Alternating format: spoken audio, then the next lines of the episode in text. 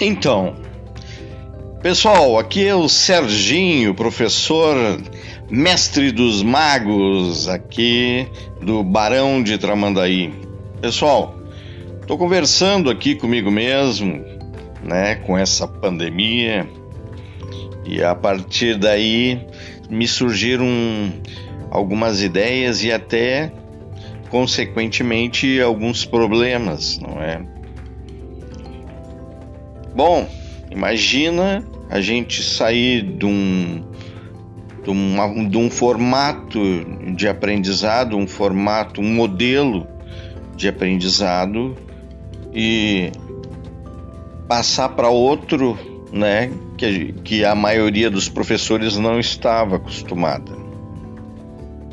né, que é a educação de jovens é, a, educa a educação à distância.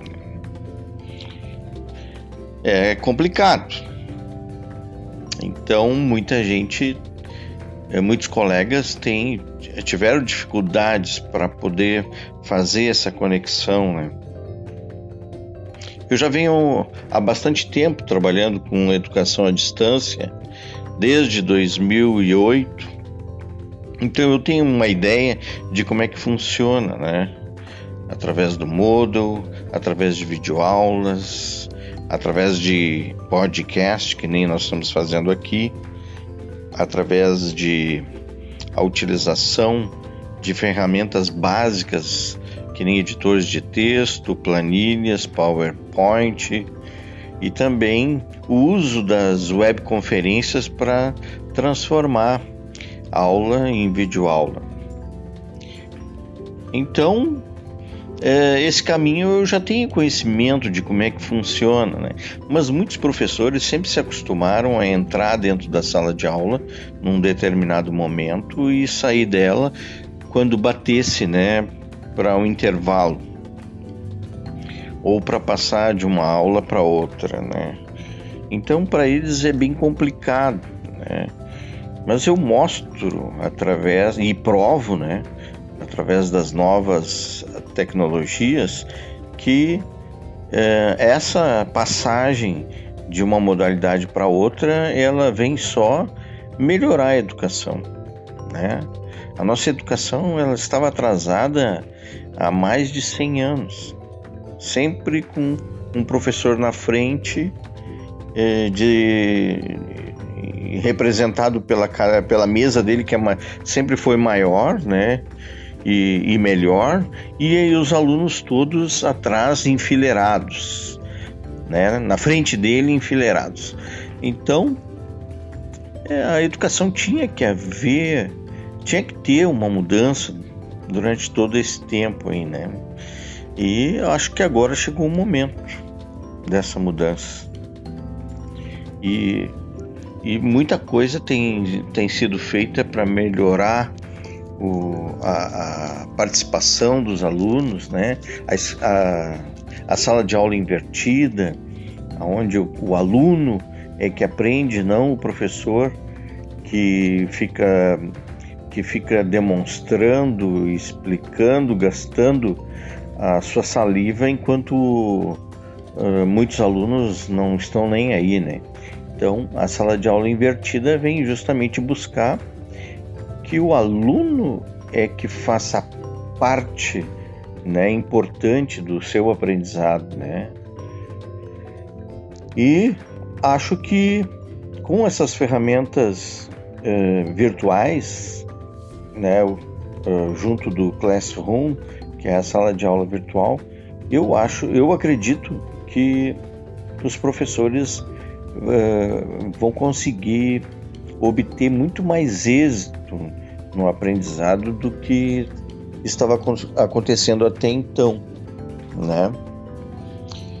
Uh, só para vocês terem uma ideia, uma sala de aula virtual, eh, se tudo funcionar da forma como tem que funcionar, que cada um tenha o seu aparelho, que cada um tenha a sua internet, né? Ele funciona de uma maneira fantástica, espetacular, porque ali tu tem condições de de buscar elementos dentro da tua biblioteca, que seria o Drive, né?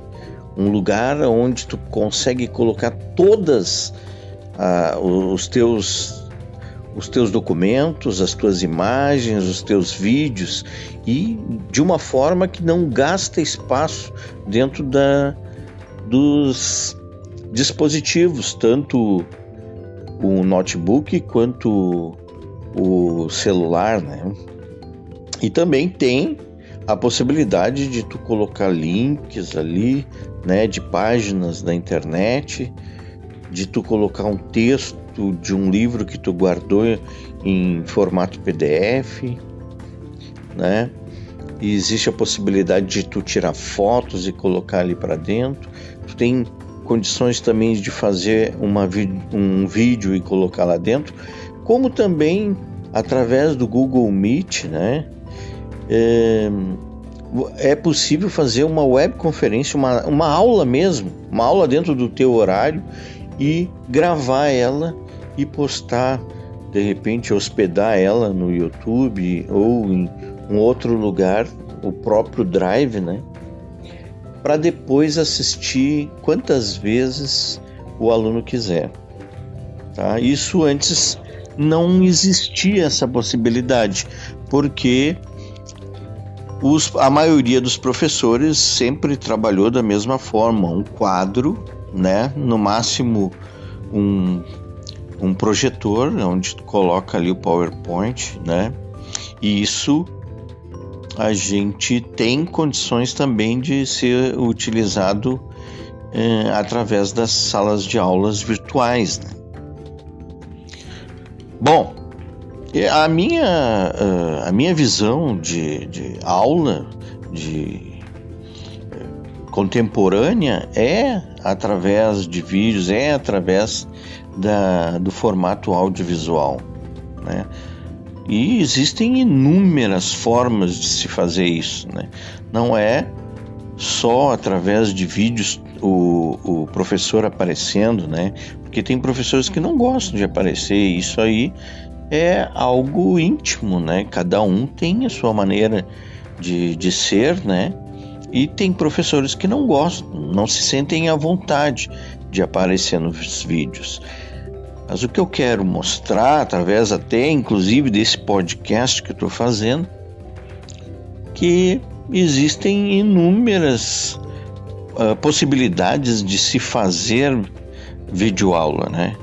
Pode ser uma gravação só da tela do computador e, e, o, e o professor explicando, pode ser através de um PowerPoint, né? Uma apresentação de slides pode ser através de um podcast onde o professor só fala e pode também ser através de vídeo uh, conferência, né, entre outros professores ou o próprio professor mostrando como se faz no quadro, né.